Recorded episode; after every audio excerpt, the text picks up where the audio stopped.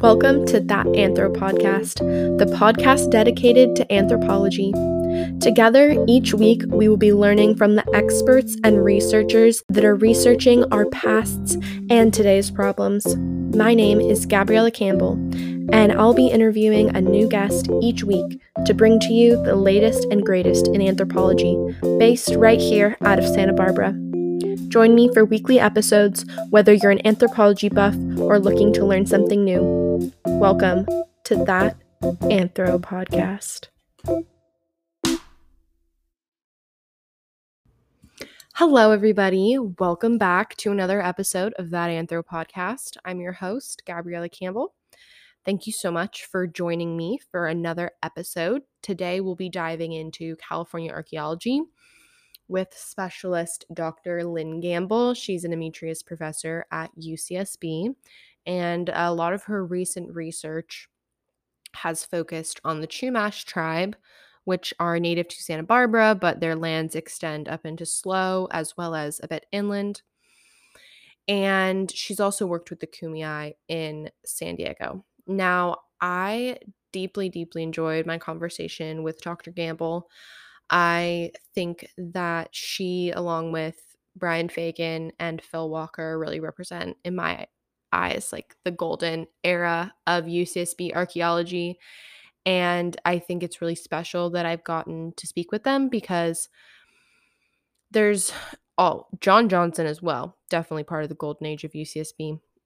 Loved speaking with him as well it's just so unique to get to hear about the scholars that were there before you. I never would have met these people probably if it weren't for the podcast. And I'm eternally thankful because they've inspired me as well as, you know, provided me uh encouraging words, assistance, and I hope they've done the same for all you listeners. I'm sure after Dr. Gamble's episode, you'll be just as enamored with her as I am. And I, let's see, do I have anything else to share before we get into the episode? Oh, thank you everyone who entered the book giveaway. I just sent out the book to our winner. She was from Canada. And um, if you didn't enter this book giveaway on Instagram, I was giving away a signed copy of Brian Fagan's book, The Attacking Ocean. The next book I'll be giving away, which is another signed copy of one of Brian Fagan's books, it's called A Little History of Archaeology. I'll be doing that giveaway the week next week, which, mm-hmm. if you're listening to it right now, that's the week of the 13th through the 17th. I'll be doing that giveaway. So make sure you enter to win a copy of A Little History of Archaeology by Brian Fagan. Without further ado, let's get into the episode with Dr. Lynn Gamble.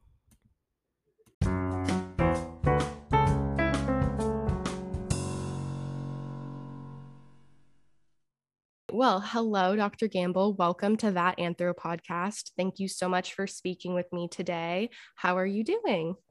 Quite well. And how are you? I'm good. I'm happy to have you here. And actually, Dr. Curran told me, and I wasn't aware that you actually attended grad school at UCSB as well before you were hired on to teach there. So I was curious about what kind of stuck out from your grad school experience at UCSB. Um, and I have a follow up question, but we'll start there. Sure. Yeah, I remember graduate school really fondly. I uh, started in the late, um, right around 1980, late 70s or 1980. And uh, it was just a fantastic time. The California archaeology program was really thriving. We uh, had uh, a contract office, so we were doing contracts out in the community. And so that that was a little bit different. And because of that we had a lot of projects where we could pay students and others to to work on. So i was working on a number of those. And and uh, the collaboration between the graduate students was just wonderful. Also we used to have a lot of gatherings. I mean the graduate students back then would invite the faculty and all the other students over for for dinner or for a party. And so there, it, it, there was just a, a lot going on, especially with the California archaeology program at that time. And everybody was cooperating with each other. It was a really nice environment. So I, I really remember it so fondly. And in some ways, um, you know, we still have have, you know, a nice group of people, the same camaraderie, but you know, things change. Yeah. How do you feel like being a student on the campus helped better prepare you to one day teach there? Well, I think uh, having been a student there, I realized what was really important, and and certainly, you know, there's the teaching, but beyond that, I think uh, the the camaraderie. So, you know, when I returned, I I wanted to make sure that we had certain gatherings and actually invite the whole department and uh, so you know i'd had a, had an annual halloween party and we would do recruitment when uh, when uh, we were looking for grad students. So i would have that recruitment party at, at our house and really enjoyed having everybody brought together because you know little things can happen. And if you have this social time together i think it's really positive so yeah.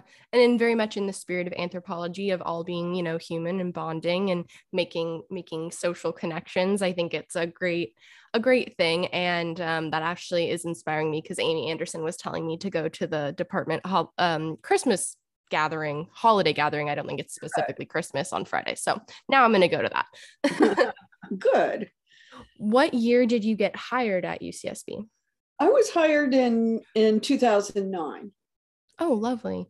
And yeah. um, and I was before I was hired. So you know they don't usually just hire someone straight out of graduate program. And I think I was hired for a very specific region uh, reason because they needed um, a, a, California archaeologist, someone to run the repository and the the where we keep all the site records and and also had a strong background in California, which I did. Mm-hmm. But in the meantime, I worked at for five years at UCLA and and in staff positions, and then um, uh, gained a, a tenured track position at San Diego State back around oh, 1997. So I was at San Diego State University for 12 years prior to coming to UCSB. And when you were working in San Diego, would you primarily do field work on Catalina Island or were you still working up in Santa Barbara, like with the Chumash? Yeah, and I haven't really worked on Catalina. Well, I've done okay. work on Catalina. Most of my work since I've moved back here has been on Santa Cruz Island. Mm-hmm. So, primarily, uh, when I was hired for that position, and I took this very seriously, you know, yeah. I take the the department's needs seriously when and they really wanted me to start an active program there in in uh, san diego. And one of the first things i realized is that the archaeologists weren't working as closely with the native american community in that area. We had a long history and i was just speaking with the Chumash about that history of, of going to hearings and trying to protect sites. And we also all worked in the labs together. And sometimes there were more Chumash in the labs uh, than, than, than students uh, or archaeologists. So um, it, it, it was very different in San Diego, where there was there just was a real separation between the indigenous community and the archaeologists. So that troubled me. So I, I applied for with the Kumeyaay uh, and had many meetings with them for a NAGPRA grant. And then that just really opened up a wonderful world. For over a year, we'd have almost all day meetings uh, once a month. We'd serve food. All the students would cook food for for the Kumeyaay who were coming, and we made it a really warm, nice environment. A very uh, inviting environment. And that really opened up these doors of communication.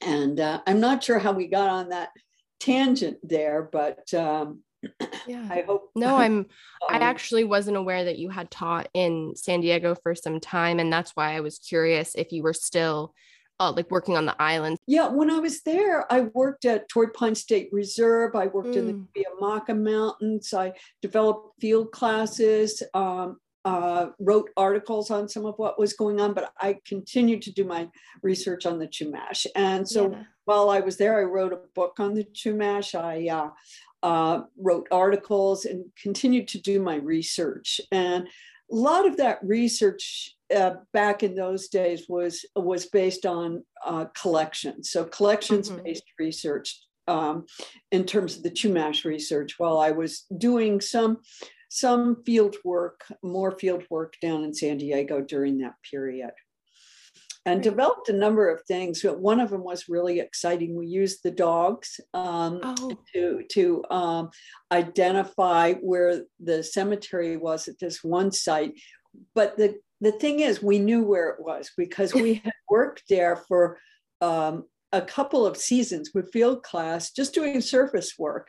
And there was an archaeologist who had excavated at the site. He excavated the cemetery, and that was about 70, 60, 70 years ago, but he left maps and records, but nobody had really put it together and knew where the cemetery was. And it was important because state parks own the land and there's a, you know, they have to put roads in and maintain things. And so we were able to figure it out through his maps and then looking at the surface artifacts. And um, they practiced cremations. And this site was was occupied up until historic contact into like the 18 early 1800s and so uh, um, the dogs came up and we didn't tell them a thing. And they almost all of them just alerted on that cemetery area and this confirmed what we believed yeah. we found with the maps and everything so it was great yeah. That's a great example of uh, you know, using multiple lines of evidence to confirm um, a finding. And, you know, I think, you know, because you're, you're friends with Dr. Curran that we used um, similar dogs like on the Jack Canton case. And it's just, it was really fascinating to speak with their handlers and learn about how they're trained and uh, what they, what they detect in um, the sense. It's, it's really cool. It's fascinating process. Yeah, yeah, yeah, And it was the same group you worked with. Oh, it was. Oh, that's yeah. lovely. Yeah, the canine forensics, people. they were mm-hmm. awesome. Yeah. I fell in love with all the dogs. I was like, oh, I want to take one of them home. How did you begin to develop a focus on Indigenous American culture? And specifically, as you've mentioned, a lot of your research is focused on the Chumash tribe, which are native to the Santa Barbara coastal region. Well, that's a interesting question because when I uh, I had a little break uh, in my undergraduate career and I traveled quite a bit. And I spent seven months in the Maya area um, visiting oh. archaeological sites. But this is, I, I'd done two years of college, had done very well, but had not really discovered archaeology. And I think this is something that maybe a lot of people feel.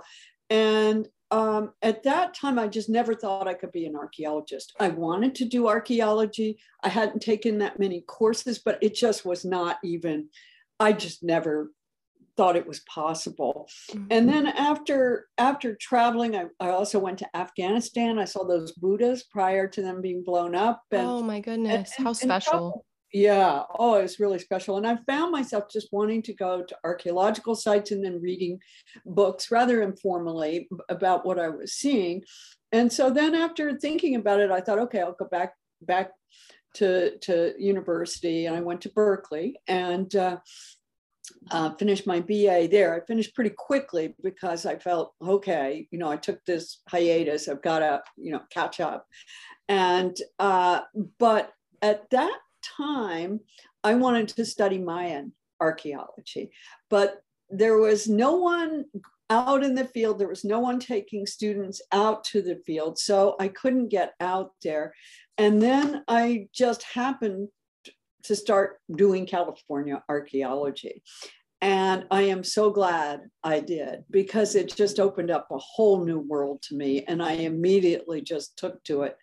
Although it's a hard topic compared to the Maya. You know, they leave buildings and things like that, and it's it's it's much more difficult to study hunter-gatherer mm-hmm. culture and society. Uh, but I like the challenge. Yeah, I think I think that that's really interesting. That you know you do you think part of the reason that you were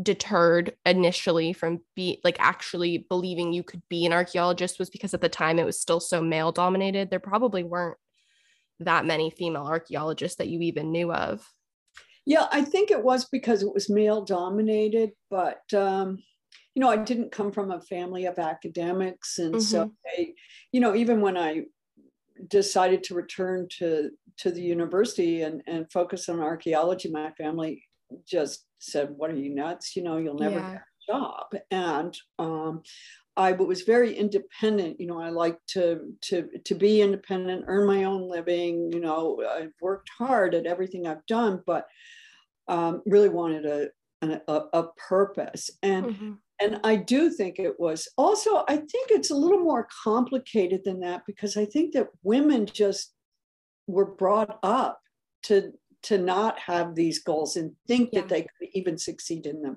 it was definitely more that you're working in the in the house i mean that's how it was when i did my first two years of college i was into education and i just you know more like preschool education child mm-hmm. development and and I, I just thought that was the only path for me. And yeah. I, I don't think women had the confidence and I've gained a lot of confidence over the years. That's one good thing about yeah. getting older. yeah. And I'm sure you've been able to pass that on to students or, you know, other people, other collaborators, you know, that you've worked with. I think it's a really, really valuable thing. I'm glad that you gained that and you can look back and, you know, understand h- how and why. I think it's so important to be um, self-effacing and really, you know, understand the processes is into to which we ended up because I think even just admitting like California archaeology fell into my lap and here we are I'm in love just shows you know serendipity and sometimes the the greater path that leads us to where we're where we're meant to be. Um I grew up in the Santa Barbara area so I was super lucky to you know have learned about Chumash in in my uh, middle school and elementary school but I was curious. Um, actually, I should ask first: Are you from California? No. Okay. I, I, so. Uh, yeah, no, I'm not. Yeah. Did did being engaged with the Chumash peoples shape your perspective of, you know, this coastal land that we're living on in Santa Barbara and as well as you'll have to correct me, does the Chumash land extend kind of up into like SLO and Pismo Beach area as well? Yes, it does. Yes, it does. huge area and goes down to uh, Topanga Canyon and okay. then way into the interior. Uh, so it's, it's, it's quite a large area. And once I realized uh, how to identify an archaeological site just by walking walking around, it just opened up a whole new world. Suddenly, the landscape was alive, and I, you know, learned where the sites were, where they were located, and worked out outside with the Chumash, and it was just an incredible um, opening in terms of bringing this landscape alive. And here I thought, all these years, I didn't know about the archaeology of North America. I do not think that we have publicized that enough. And, and I would, when I taught North American Indians, I would ask my classes how many people have ever heard of Cahokia, which is one of the more major sites in, in North America. And just you know, a small percentage of hands would go up. And so I was in that same boat. I just didn't realize there was significant archaeology here in our backyard. And it's just mm-hmm. wonderful. It is wonderful. And that the Chumash community is still very vibrant and active and that you can still work, you know, directly with them. I think that's really special. I think too like they do a lot of outreach or attempt to do outreach you know to the local schools which is why i um because i i went to visit i got to visit in elementary school. It was like um a kind of like a recreated Chumash um village. And i feel bad that i don't remember more about it but that's, that's all i have. I remember it was on the beach what, oh really? That's yeah.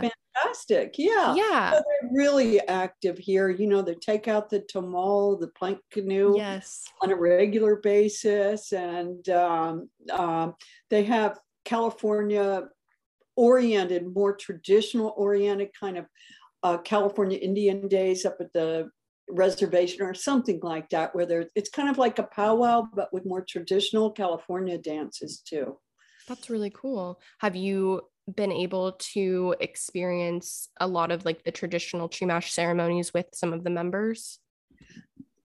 Think about it. I was I had a previous marriage. I was married by uh, a Chumash person, oh.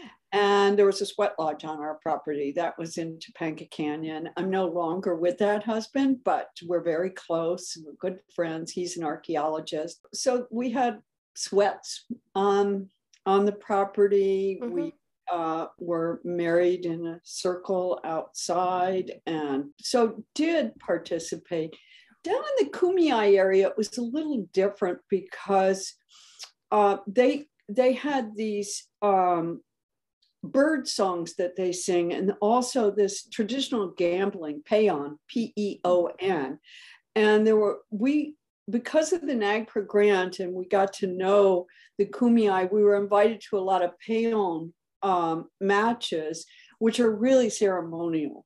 Um, there's all these fires that are lit and singing goes on and it lasts all day into the night all night and i was invited to a number of, of those events to some of the uh, winter solstice events mm. but now that i think about it I, I also attended some of those here in the chumash area so yeah i've been working with the indigenous community has been so rewarding yeah I'm so glad. I really, that was part of the reason that aside from just your research being fascinating that I really wanted to, you know, speak with you on the podcast because I know how much, you know, you care about the the tribes that you work with and it's such a undervalued thing in anthropology. Like we can touch on it in interviews and we can touch on it in research, but sitting down and really hearing how in depth you know you engage with them and care about them is i think it's so important because hopefully it will inspire people going forward to apply the same um apply the same techniques you know when when they choose you know if, if it's california archaeology or if it's in another state in the americas or in their own you know in you know indigenous country. I think it's i just hope that we're reminding everyone how important these things are and that they're not yeah, it's, a whole new day. And that's yeah. something that, uh, you know, Brian Fagan taught in our yeah. department, and I was his TA. And this is kind of going back to your initial question. And he taught Intro to Archaeology, a big class, you know, two, back then we had slide projectors. He had two slide projectors. And, um, but he had two themes that he kept coming back to, and that he, wanted students to remember. And one of them was to respect the descendants of the area where you're working. And and and so i had continued that on in my teaching. The other thing was do not loot do not pick up artifacts. And a lot of people get into archaeology because they they come from that background, the collector mm-hmm. background, and then they reform. Yeah. they stop, stop doing that uh, and um, um, uh, work in a, in a more scientific fashion. And so these are themes that I, I think are so significant. And since, you know, gosh, how many years ago was that? I mean, 50, gosh, has it been that long? 40 years ago. I mean, things have have have just finally we see more indigenous yeah. communities take you know they have the control now mm-hmm. they and that's how it should be these are their descendants and and but i think what's important is is to communicate what we can learn yes. also from the objects from you know the human remains and uh, what what that c- can tell us about the indigenous communities and how they can bring that to their children and grandchildren in the future most definitely yeah continuing to pass on the knowledge is so important. Um so you you know if we've kind of touched on briefly like the many things within the chumash that you've done research on and you know you've published information on chumash society traditions social dimensions of the burial practices the effects of paleoclimactic variability feasting and ritual practice architecture all sorts of things. I'm curious what you know, if anything was kind of like surprising or moving or really kind of caught you off guard because I think so often we go into research with our set research questions. But what can be really interesting is the experiences we have that morph the research questions into what you know ultimately gets published so i was just kind of curious and feel free to talk on you know any piece you're you're an you know uh, a prolific scholar so there are plenty plenty of things to talk on. So you know choose as you will but i'm i'm excited to hear what you know what's been captivating and surprising for you. Well i mean there's so many. I i i'm just an, such a curious person so i have mm-hmm. to kind of hem myself in sometimes. Uh, but uh, the the research I did on the plank canoe was um, mm. uh, it was was really an interesting topic, and it grew out of some discussions when I was a graduate student at UCSB with other graduate students about what was a canoe drill versus a fishhook drill, because mm. they use stone drills to to to to drill the uh, plank canoe holes. Because if you have a sewn boat, you have to have drill all these holes in in this case primarily redwood, and then they're sewn together. And uh, there are a lot of they, they made a lot of holes in a plank canoe. I, I counted them up for this one archaeological specimen that we had. We had part of it to, to see how many there were, and it was a lot more than we see in the ethnographic literature. But as I was doing that research, so we were having some disagreements about what was a canoe and what was a fishhook drill and I had my ideas, and that they were very distinctively different. And there was a, a grad student there, Doug Bamforth, who's now at the University of Colorado. Let me see. So the yeah, the plank boat research. So we'd had this debate, and then Doug was doing high powered microscopic analysis mm-hmm. on mm. chipped stone tools. And so I said, so let's take a look at these. And I took notes.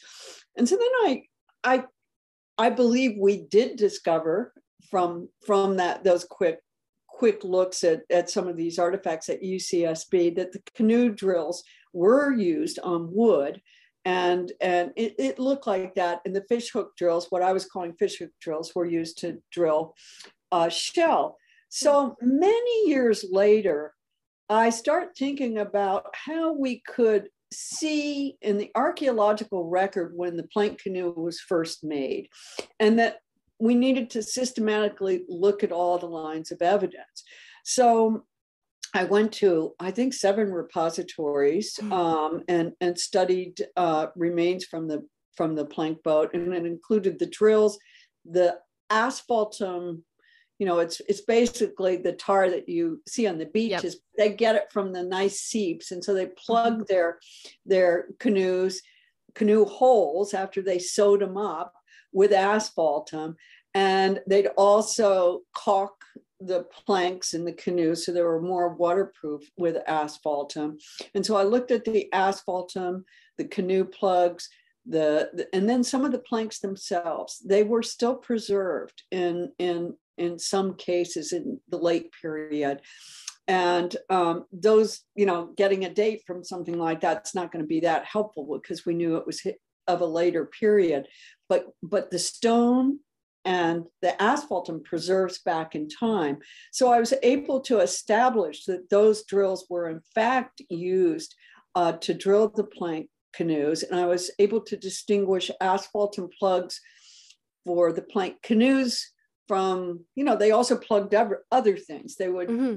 make whistles and put asphaltum plugs and and use use it for a lot of other things. So I was able to identify the differences by measuring everything systematically. And the depth of the polish on those drills was exactly the thickness of, of the, uh, the planks that I studied. So there was, I took multiple yeah. lines of evidence. And then I thought, I wonder if this is the earliest sewn boats in plank boats in all of the Americas. And I started looking throughout the Americas. Unfortunately, when I went, when I submitted this for publication, some of the reviewers said you shouldn't do all of the Americas and um, just just talk about the Chumash. I still put that I that this was the earliest example, and I gave some of my data. I mean, I did quite a bit of research down in South America where they make a plank boat, but it's mm-hmm. much, much later, and it's much. Yeah, simpler. wasn't it in Peru that they do that? Yeah, Chiloé Island. Mm, yes, yeah, I remember learning Island. about that with um, Professor Alicia Boswell. Yeah. Oh, yeah. yeah. I love yeah. taking class with her. I'm in a class with her right now. And um I I just I, I am also just fascinated by by Peruvian archaeology. I think ultimately that'll probably be where my um, my own personal research kind of goes. I just I'm endlessly captivated by it, and it's one of those things like where, for example, if I'm writing a grad application, it's like okay, explain how you became interested in that. It's like well, I was just reading a book on Andean archaeology, and I didn't want to put it down.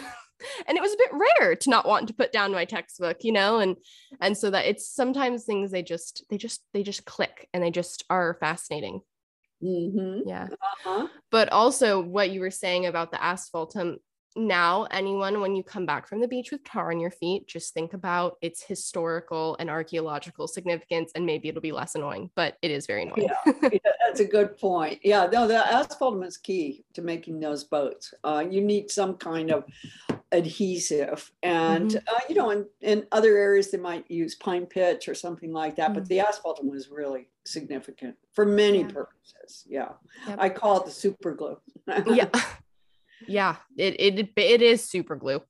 Yeah. i can i can attest having scrubbed a lot of it off my feet. And one day i was like i'm gonna go for a run on the beach. I'm gonna be so healthy. And it was during the summer and i came back and there was a layer an inch thick on my tennis shoes. I have not worn them since because i literally don't know what to do with them. Oil baby oil. Yeah baby oil. Yes definitely. but still it would take a lot of work. Yeah.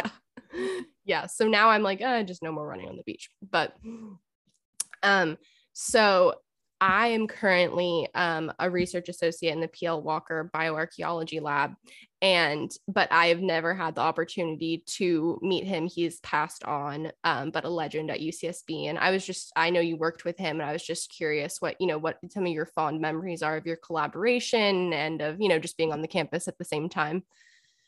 Oh, it was fantastic working with Phil, and we had all these plans um, to work with each other when I was hired at UCSB. He unfortunately died right before I arrived. And I think um, I, I, talked to him just a couple, you know, I was with him just a couple days before he he passed. He had a, a, a really big effect on me in terms of Phil always thought outside the box. He would he would stretch things out so he wouldn't just take the the the first response. And he kind of pushed things to make sure things were accurate. And he just taught me so much. We wrote this article on, on uh, the cemetery and the mortuary uh, remains there at uh, Malibu, and that took years. Uh, he was busy working on other projects, but also he wanted everything just so.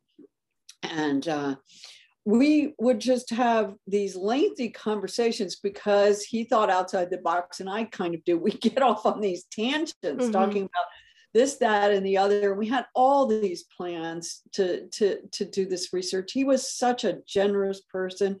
He was really smart, but you know, and this was written up um, and I had not even realized how pronounced it was. But when he was a child, he had been identified as having um, I think he was left-handed and he had some troubles with reading. So he was identified as as uh, special needs or something. I don't know special needs, but and so they never thought he could go on academically. Mm. And here he became yeah. one of the most uh, respected by bioarchaeologist in the world really. Mm-hmm. i mean scholars would come all over to to study with phil and everybody just really loved working with phil. And uh, he was just a very kind generous person. He'd be very generous with his data. Um, he we did another project together and we were planning to write it up. And now I've been working with, there was a foreign student who was here for a while and she looked at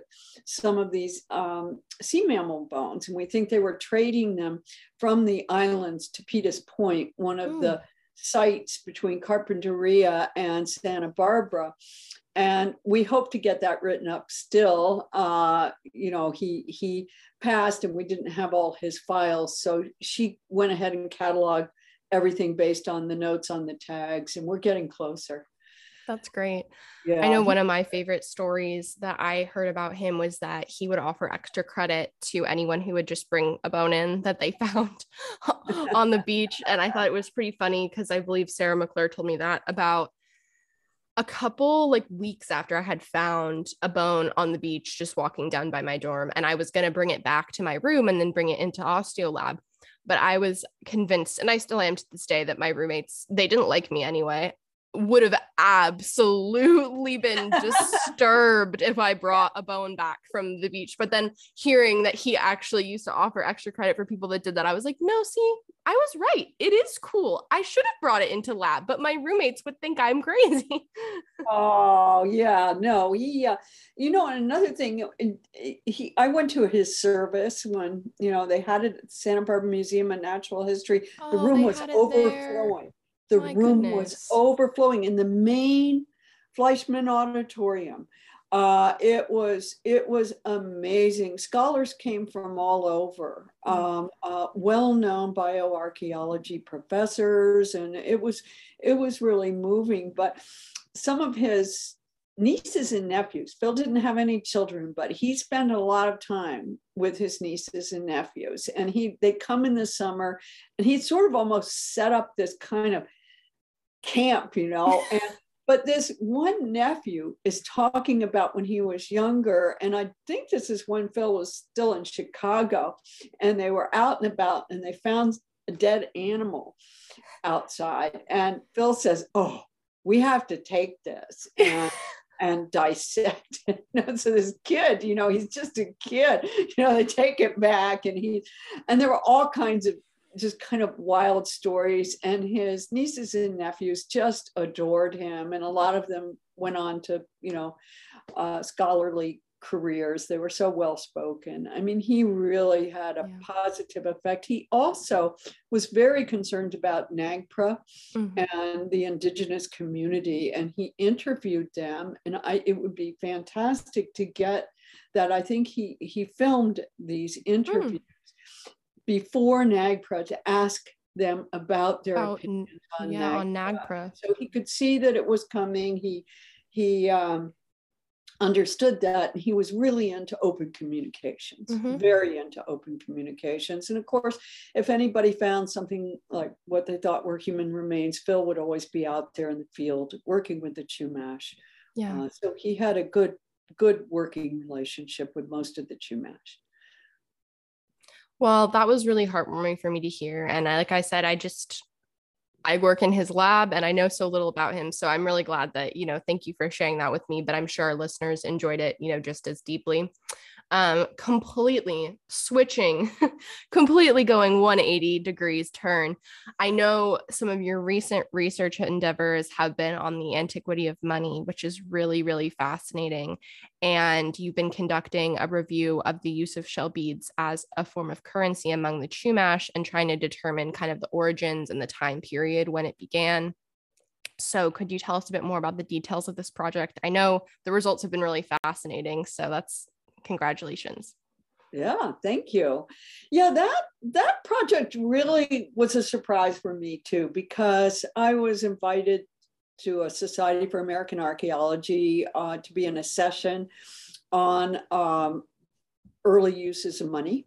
And this was from worldwide perspective and i was the only north american archaeologist in in in the session and then we we decided to write this up uh, and have a special journal issue in the Journal of, uh, God, what is it? I think it was, I'm sorry, I get mixed up. The, That's fine.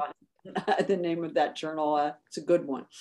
And so during that process, the two organizers of the session kind of kept pushing me in terms of thinking and they would ask these questions and they worked outside the region they didn't know that much about uh, Chumash archaeology or really North American archaeology, and but they were they were doing their job. You know, they were saying, "Well, wait a minute, how do you know that? How do you know that?" And so, um, as a result of that process, I started looking at some of our assumptions in more detail.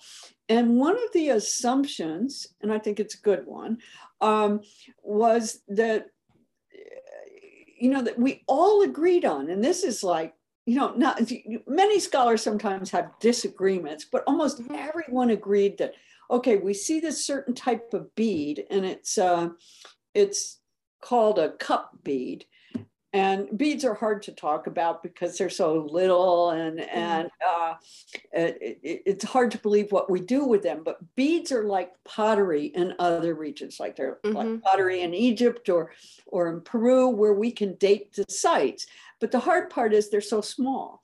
Uh, i mean there's some that go through a window screen. So yeah. Oh my gosh. A window screen. When i was photographing them i had to hold my breath or the so bead would inhale. Oh my would goodness. blow around on the and I had them on a, a, piece of velvet even so they you know there was some something for them to stick to I guess you could say but yeah no I had to hold my breath they were so so tiny and these were drilled with stone with with with you know they didn't have metal drills they could have oh, used yeah. lion whiskers they did use sea lion whiskers for some yeah drilling long holes in some of the tubular beads but so the way we can date these sites and we find out a lot more too is by measuring the beads. We measure the diameter the hole size the thickness and we found standardized types. And chester king was one of the first people to to really document this and, and clearly in his book his dissertation which then became a book. And uh, so he's the one who suggested that these cup beads represent the introduction of money. And he stated this in part because they were highly standardized and their distribution in the cemetery. Mm-hmm. And um, he found that everybody could have some access to cup beads. But prior to that time, there's another type of bead that's quite common. We call them saucers. And it's because they're kind of shaped like a saucer, but they're tiny uh, beads. And so those saucer beads were more restricted in their distribution. So when I gave this presentation, and I'm talking, you know, we have people who are working all over the world, and a lot of them are working with coins, like in Europe. Mm. And and they're saying, well, why are you why are you saying if it was money, it had to be in the hands of everyone? Because that's not how coinage started coinage started with a restricted group of people and they recognized it as money. And I thought, well, that's an assumption that I have just accepted. And then I started looking into definitions of money and and and came up with after looking at a number of of uh, I, I, really delved into the economic literature and, and, and not even some of it anthropological economics, some of it not. But realize standardization is really important so that you know, you know, we know what a dime mm-hmm. looks like, a quarter looks like, and this is the same kind of things with those beads. Some of them would be decorative, but some of them were probably used for money. So then I realized, well, those saucers were just as standardized as the later B type cup. So I started looking into that more and saying, yeah. And there were a lot of them, and they traded. There was one individual who was buried with about 30,000 of these up in the Bay Area, and we believe they came from the Chumash. Mm. The Chumash would make, we have massive evidence of bead making out on the Channel Islands mm-hmm. and some on the mainland. And we don't see that up in Central California but we see the beads and they're the exact same kind of bead during certain time periods. And so we think those were traded from the Chumash area. We're still resolving that and tightening that up. But at any rate, so I suggested, well, wait a minute. I think these were also considered a type of currency. And uh, when you look at definitions of money, they're just all over the place. I mean, it kind of, because you know there's that big stone money, yeah, and yap, and so you know that's that's not really portable which is usually one definition of money but sometimes they they they shift that. So yeah i proposed that and it's been very interesting. I mean uh, science news picked picked that up and they call me and they say do you realize this means that this is the earliest example of money in the americas and so I, you know, it's kind of like, well, we did that with the plank canoe, and then so I, I, I was a little nervous then, that I hoped I hadn't. See, I didn't look at all of the Americas. I just kind of focused on North America, and and uh, because it was really too much. But then I started looking at it before I had an interview with Science News. Yeah, and. Uh, uh, uh, spoke with a, a, a, woman, and she's the one who wrote all these articles about Mesoamerica, South America, and earliest monies. So I called her up and I, I read her articles, you know, did my mm-hmm. homework, and then asked her if, you know, because I was afraid, oh, I'm missing something, or I'm, you know. And so I asked her if there were any other examples. And by the way, she went to UCSB. She was oh. a student from UCSB. She was one of the um, earlier female grad students hmm. graduating. Mm. But she said, no, I that nothing's changed from those articles that I wrote, and uh, we don't have anything as early as what you're speaking of. Wow. So that was kind of exciting, but I we'll see what comes of that. I mean, I yeah. the, the article is getting a lot of attention, so that's good.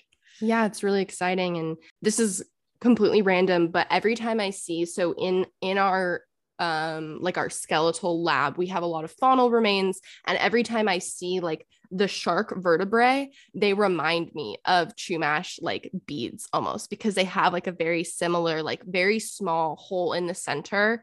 And i'm just like oh my gosh these shark vertebrae could literally be beads you know with how cool with how detailed they are.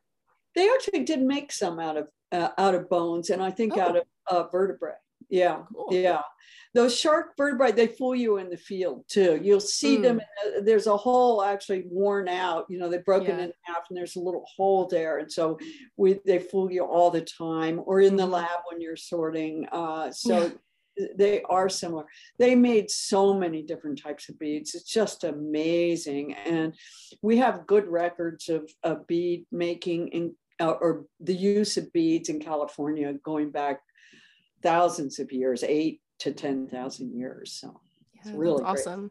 And I think it's awesome, you know, that you're still pursuing, pursuing, you know, research questions that fascinate you. I said the same thing with, you know, I had Brian Fagan on, gosh, uh, about a month ago now. And, you know, I'm just, I'm so inspired that you guys are still uh, asking the questions that fascinate you and, you know, keeping, keeping, keeping up with the, re- with the current research. It's, it's awesome. Yeah, it really keeps you going. I mean, uh, yeah. right now we're we're doing ground penetrating radar oh. at this uh, site on Santa Cruz Island. It's just been incredible um, what we're finding. I had a big meeting yesterday about that, so very excited about all this. Yeah, there's a lot happening. I have too many projects, so I'm looking for people to work with and yeah. uh, kind of continue these. So one of the last questions that I have for you is um, about you know your life outside of anthropology i always find it really fun to hear about you know people's hobbies and favorite things to do. Uh, so what are some of your pastimes? And i always like to ask if people have pets because we definitely talk all about pets on the podcast. Oh i have pets. I have i i have um, always had a dog or cat.